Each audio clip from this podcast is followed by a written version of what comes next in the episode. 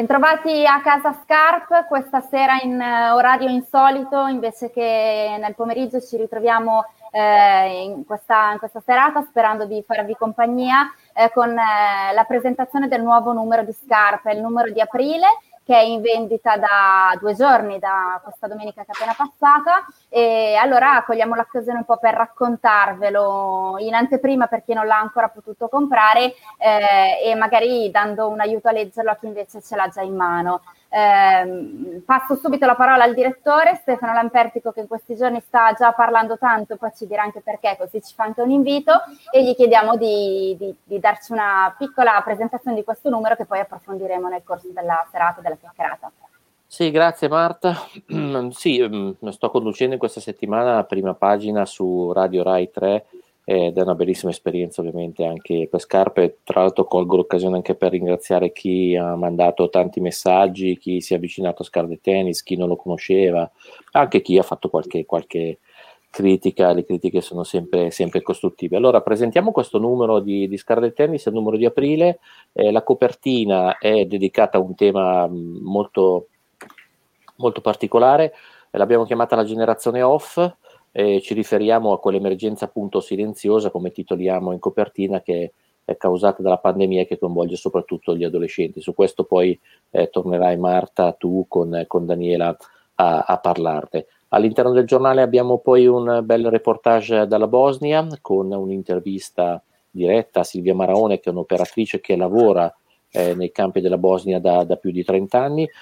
Eh, e come sempre tante, tante altre storie, alcune storie curiose, alcune storie un po' più leggere, ovviamente che fanno da contraltare a questo tema che, mh, di copertina che in effetti è un tema molto, molto, molto pesante che coinvolge, che coinvolge tanti, tanti ragazzi. Ehm, due, pa- due, parole su, sul, sul, sui nostri editorialisti. Eh, Corlazzoli, Alex Corlazzoli sul tema della scuola si, si lega al tema, al tema di copertina.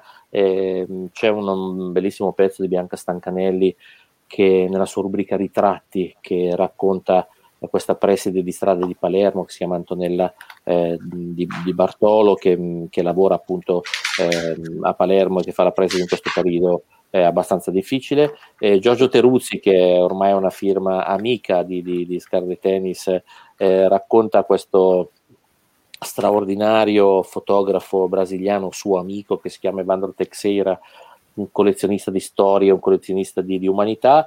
Eh, Gian Giacomo Schiavi, nella sua rubrica, eh, ci racconta un, un, uomo coraggioso, ci racconta Ambrogio Fogar legato anche alle vicende della vela eh, e delle regate di, di, Luna Rossa che abbiamo visto. E infine Piero Colaprico che ehm, e quindi ricollego anche una domanda che è stata fatta questa mattina durante la trasmissione, ehm, che racconta un po' l'accoglienza alla milanese, ovvero eh, ci dice perché sotto il Duomo non si è mai soli e, e, e derelitti.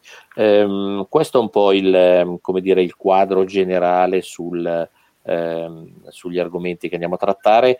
Ci sono ovviamente anche le rubriche di, di Paolo Lambruschi, di, di Luciano Gualzetti, ehm, le nostre, le nostre eh, notizie dal mondo con, con, la ripresa di quello che raccontano eh, gli, altri, gli, altri, giornali di strada. Ma direi che mh, adesso possiamo focalizzarci eh, con te Marta e con Daniela eh, sul, tema, sul tema di, di copertina.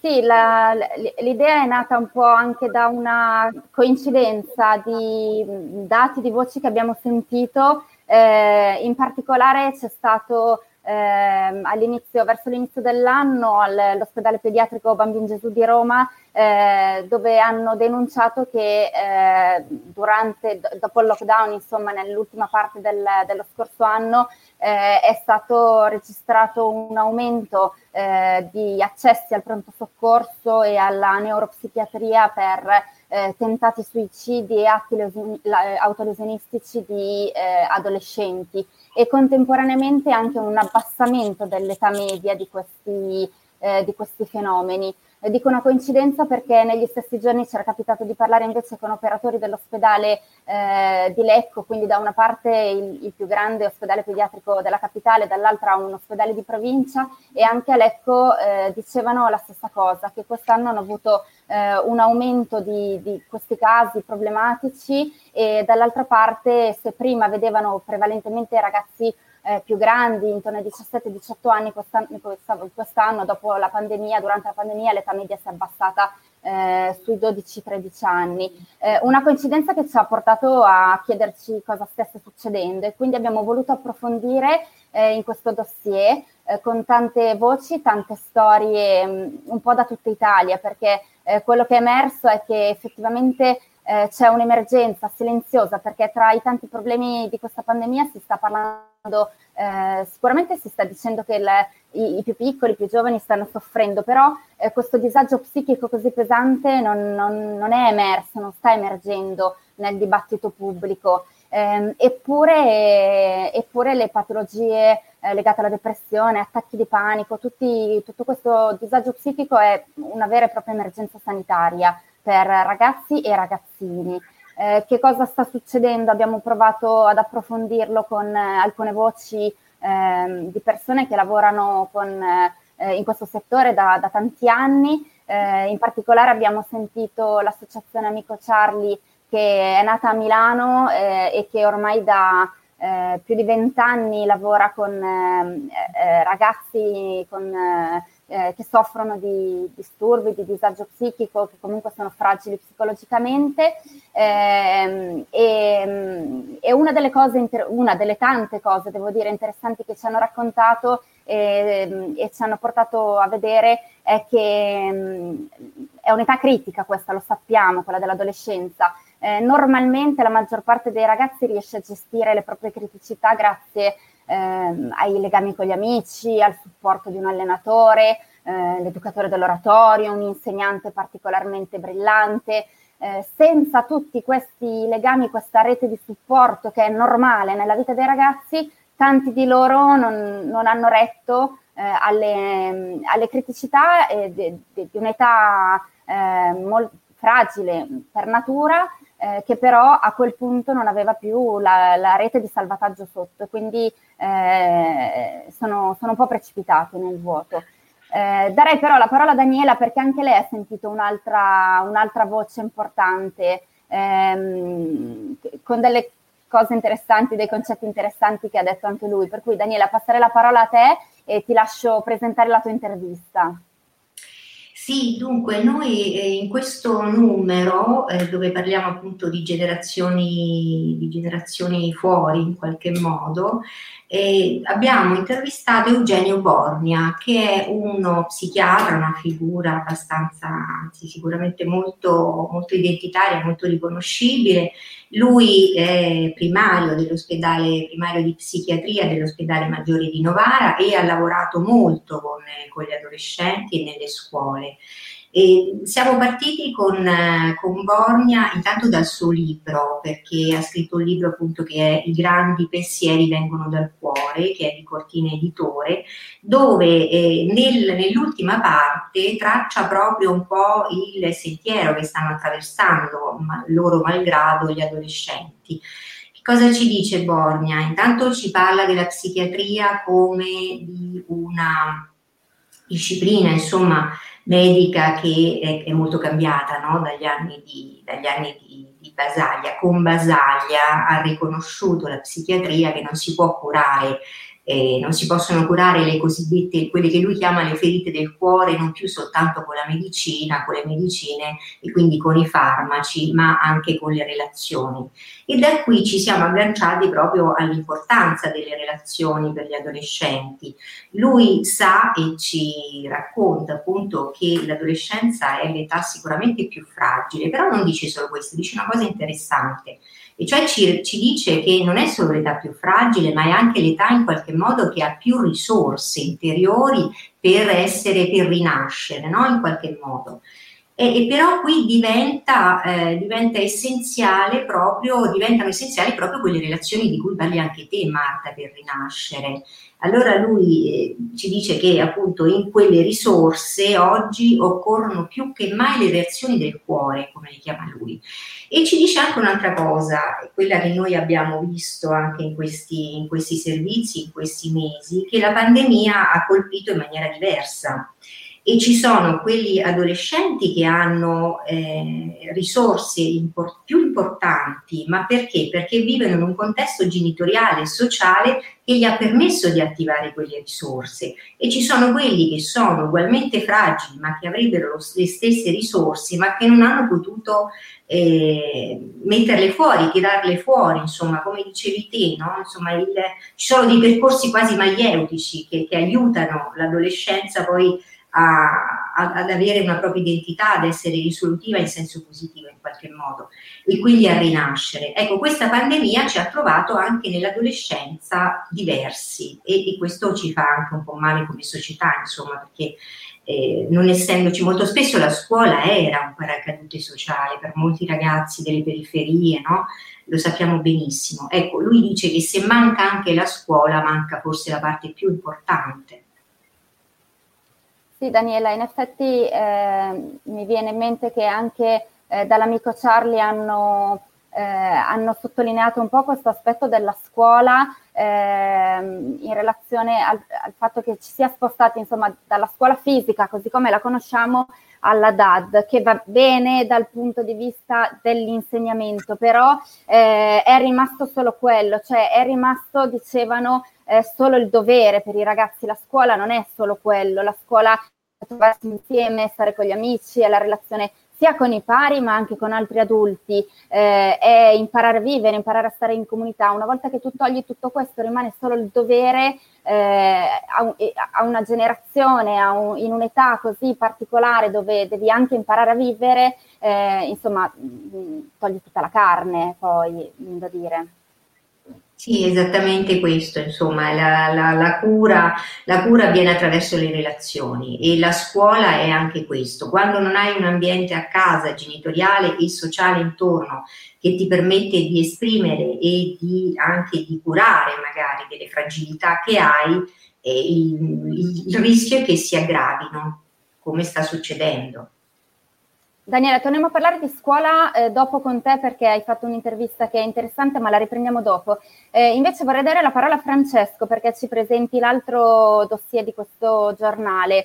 Eh, è un dossier con un titolo provocatorio anche rispetto alla bella immagine, alla bella fotografia di, di copertina che abbiamo. Benvenuti in Europa è il titolo di questo, di questo dossier. Eh, parliamo dei, dei, migranti che sono bloccati alle porte della, dell'Europa, alle porte dell'Unione Europea, eh, i migranti bloccati nella rotta balcanica. Eh, ci racconti un pochino quello che, che, che, scrivi in questo dossier e poi ti chiedo invece di approfondire, di raccontarci la storia di eh, una persona che sta lavorando lì e che eh, di solito parla de- delle storie, che, delle persone che incontra, ma eh, noi abbiamo voluto parlare anche di lei. Ma eh, su Silvia torniamo dopo, se ci presenti il dossier, Francesco. Sì, beh, in qualche modo abbiamo cercato di ehm, tornare all'IPA, ehm, mettendo un po' un faro insomma, un, su, su, questa piccola località ehm, che è stata al centro dell'attenzione internazionale in, questi,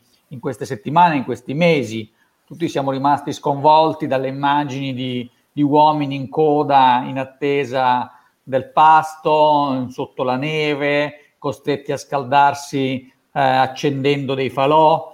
Eh, e abbiamo cercato di capire eh, appunto come mai si era prodotta quella situazione. L'IPA è una piccola località montana eh, al, al, confine a pochi chilometri dalla Croazia, che è quindi che è il primo paese dell'Unione Europea, è diventato eh, il, cono, come tutta la Bosnia, il, il, il cono di bottiglia eh, su cui si incastra il flusso migratorio proveniente, proveniente da est, eh, la cosiddetta rotta balcanica. Ci sono persone in viaggio da, da mesi che arrivano dal Pakistan, dall'Afghanistan, che attraversano appunto tutta l'Asia, arrivano in Turchia, dalla Turchia cercano di passare in Grecia e, e dalla Grecia eh, risalgono eh, attraverso i Balcani eh, e, e, e, purtroppo appunto per una serie di ehm, veti incrociati, insomma di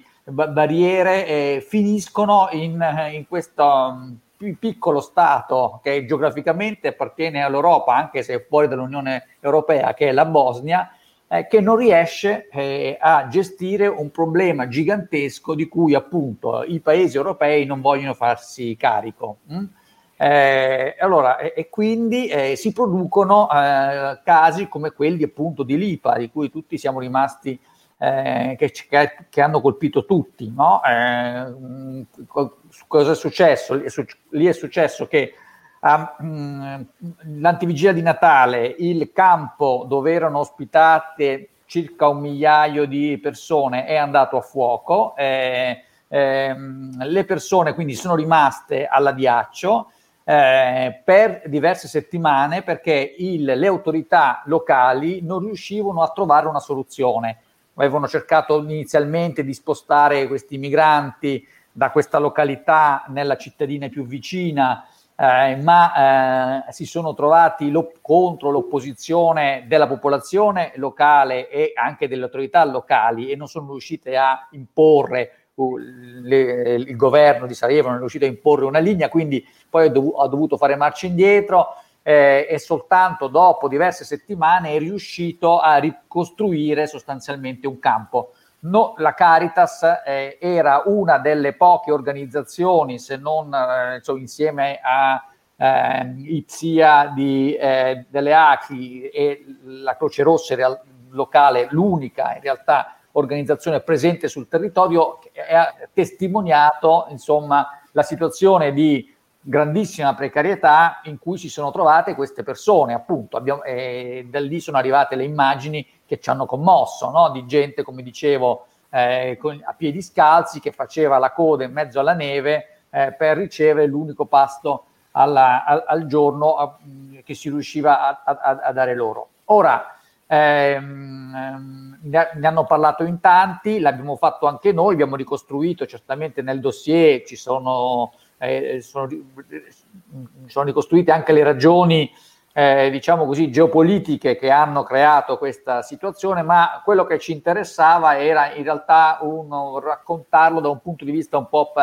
originale, cioè insomma mm, il, il, punto è, eh, diciamo, che ci siamo chiesti è come mai un paese eh, da cui eh, non tanto tempo fa, insomma soltanto vent'anni fa, la gente scappava eh, dalla guerra e cercava asilo altrove, cioè nel paese che aveva prodotto profughi, eh, non era in grado, diciamo, la popolazione locale che appunto era dovuta scappare e cercare asilo altrove, non era in grado di riconoscere in queste altre persone dei loro eh, fratelli, insomma, no? delle persone che avevano vissuto, eh, che stavano vivendo un'esperienza molto simile a quella che avevano vissuto loro eh, non 50 anni fa, ma sol- soltanto 20 eh, anni fa, insomma, eh, alla fine degli anni 90. E allora abbiamo cercato una, un, un, testimone, insomma, eh, che potesse raccontarci questo e l'abbiamo trovata appunto nella, nostra, nella operatrice Silvia Maraone, che è un'operatrice di Ipsia, che ha cominciato giovanissima la sua eh, esperienza, eh, carriera, diciamo così, di, eh, umani- eh, di volontaria e di umanitaria eh, proprio eh, nei campi profughi sloveni dove che accoglievano i profughi bosniaci mh? Eh, nei, alla fine degli anni 90 eh, e che adesso invece si, si, trova in Bosnia a difendere i profughi che vengono dal, dal, dal, dall'est, dall'estremo oriente dall'ostilità di questi cittadini. Eh, e, e allora, come mai appunto eh, succede questo? È, è, la domanda che, insomma, eh, che, fa, che, facciamo in questa intervista. E la ragione alla fine è molto semplice, cioè è, è, è, ogni volta sem- dipende sempre da come si raccontano le cose, no? dalla propaganda. Allora, i, i profughi, eh, quelli che noi chiediamo, chiamiamo richiedenti asilo, cioè persone che scappano dalla guerra, non vengono riconosciuti come tali mh, hm, dalla propaganda, ma vengono ehm, etichettati come migranti economici. Mh? Hm. Eh, e quindi ehm, il, il, racconto che si fa di queste persone non aiuta la gente a comprendere le reali ragioni per cui queste persone scappano e cercano eh, eh, di mettersi in salvo altrove. Mm? Eh, e, e, questa è una questione di rimente? Mm? eh, c'è quindi una propaganda che eh, eh, alimenta quest'idea che appunto queste persone in realtà eh, non scappano da situazioni di conflitto, ma, tu, ma scappano da, eh, perché vogliono migliorare le proprie condizioni economiche ehm, e, e, questo appunto impedisce quella identificazione e quella solidarietà che sarebbe invece eh, eh, naturale aspettarsi no? in una circostanza di questo tipo. Devo dire che in questa, eh, nella propaganda, insomma, forse non ha aiutato nemmeno anche dall'altra parte il modo con cui eh, a, a, vengono eh, spesso raccontati i flussi migratori, no? perché eh, si fa molta confusione, mh, mm, si utilizzano le parole eh, in maniera a volte impropria, eh, no? chiamando profughi e eh, quindi richiedenti asilo anche chi invece da situazioni di conflitto non scappa. Mh? Mm.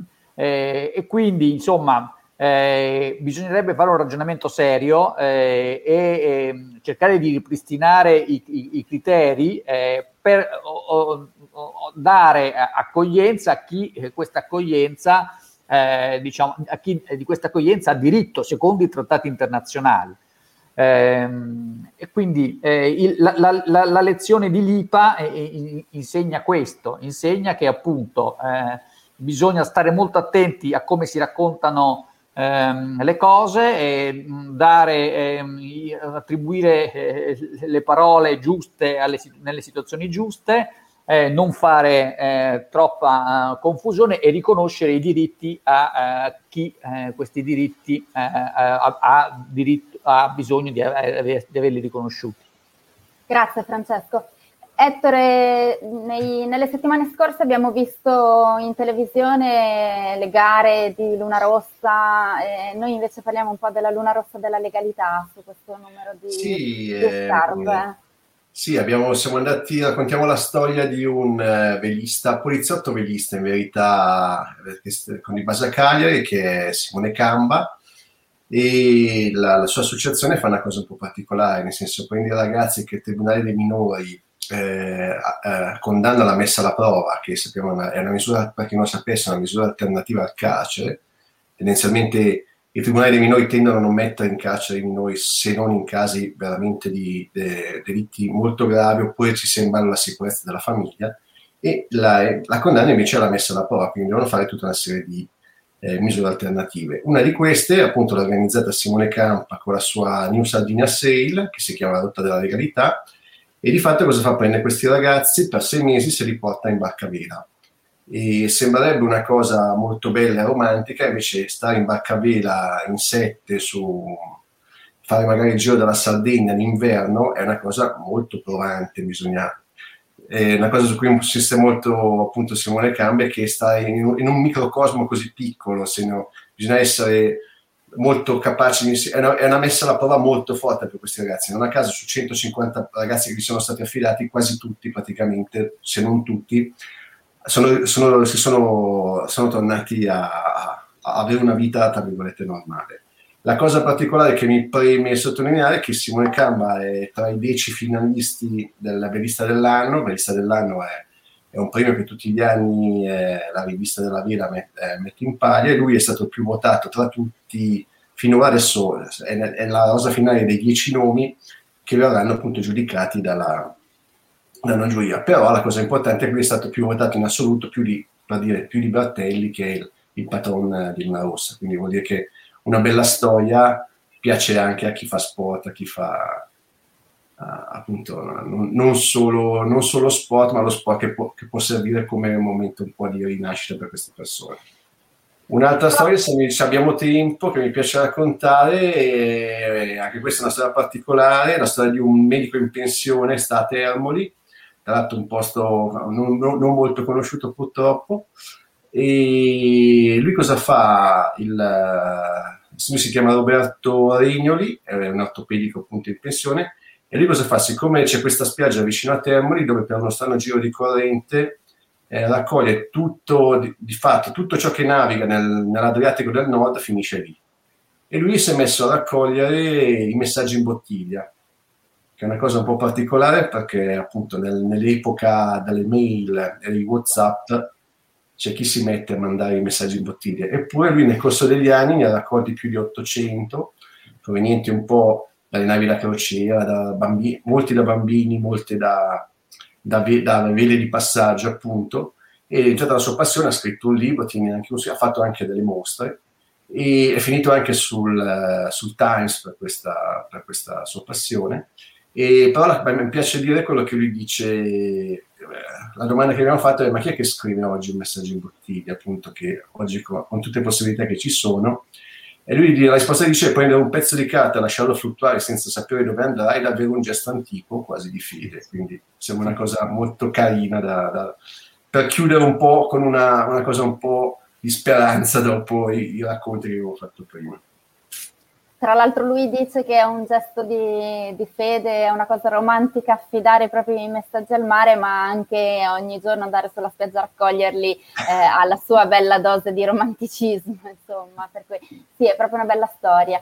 Eh, Daniela, torno da te, avevo promesso di tornare da te per parlare ancora di scuola, di un'esperienza particolare che si chiama Radio Dad. Ce ne parli? Microfono, Dani?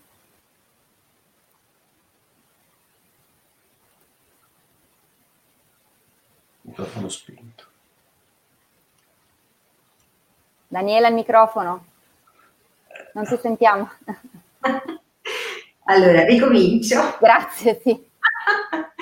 Dunque, no, questa storia viene da Modena, e viene da, da, Carla Fedeli, che è questa insegnante appunto di, di Modena, dell'istituto comprensivo, una scuola elementare questa, l'Anna Frank, e, ehm, cosa ha fatto? Radio DAD è un grande contenitore perché insomma questo è, la, è, il lato B della DAD, nel senso che poi ci sono insegnanti che hanno eh, attivato, come dicevamo prima, delle bellissime risorse e i ragazzi appunto ne sono poi fruitori eh, che cosa è successo? Che un insegnante delle medie, in questo caso, ha attivato appunto la radio con le scuole, con le scuole medie, quindi più grandi. Carla Fedele, che insegna nelle elementari, ha subito pensato che lei potesse comunque portarla e gestirla anche con i bambini e le bambine della primaria. Lei ha in questo anno una quinta e ha chiesto ai bambini di, se volevano fare la radio e loro hanno subito, insomma, naturalmente si sono buttati a capofitto in questa, in questa esperienza eh, e hanno, l'hanno chiamata all'interno di Radio DAD, la, la, loro radio, il loro contenitore si chiama eh, Tele eh, Radio, no. Radiodramma. Radiodramma. Radiodramma perché? Perché i bambini, ai bambini era stata letta una, eh, le filastrocche di Gianni Rodari, che era Telegramma appunto, e quindi da lì hanno fatto radiodramma. E raccontano, è un appuntamento settimanale e raccontano quello che fanno, cioè le esperienze che, che, che, che hanno a scuola, gli insegnamenti, insomma le esperienze, le riportano poi nella radio. È un modo anche per fissare le conoscenze, per elaborarle, fanno anche giochi grammaticali oppure per il giorno della memoria hanno lavorato sui libri, eh, quindi dalla lettura ai giochi grammaticali ai temi sociali, perché Carla poi è un'insegnante che ha un po' questo, eh, questo spunto appunto su cui, su cui lavora spesso, le tematiche sociali, e loro da lì tutti insieme ricavano con le loro voci, con, loro, con i loro interessi, con il loro portato, ricavano poi queste, queste trasmissioni che sono appunto settimanali. Bene, direi che vi abbiamo raccontato un sacco di cose e il resto lo lasciamo alla vostra lettura, altrimenti è inutile. Eh, per chiudere ridò la parola a Stefano eh, perché io sono sicura che vuole raccontarci qualcosa del numero che invece stiamo preparando, che è un numero molto speciale perché è il 250. Eh, direttore, cosa ci puoi rivelare che non sia troppo ma che ci possa incolosire un po'?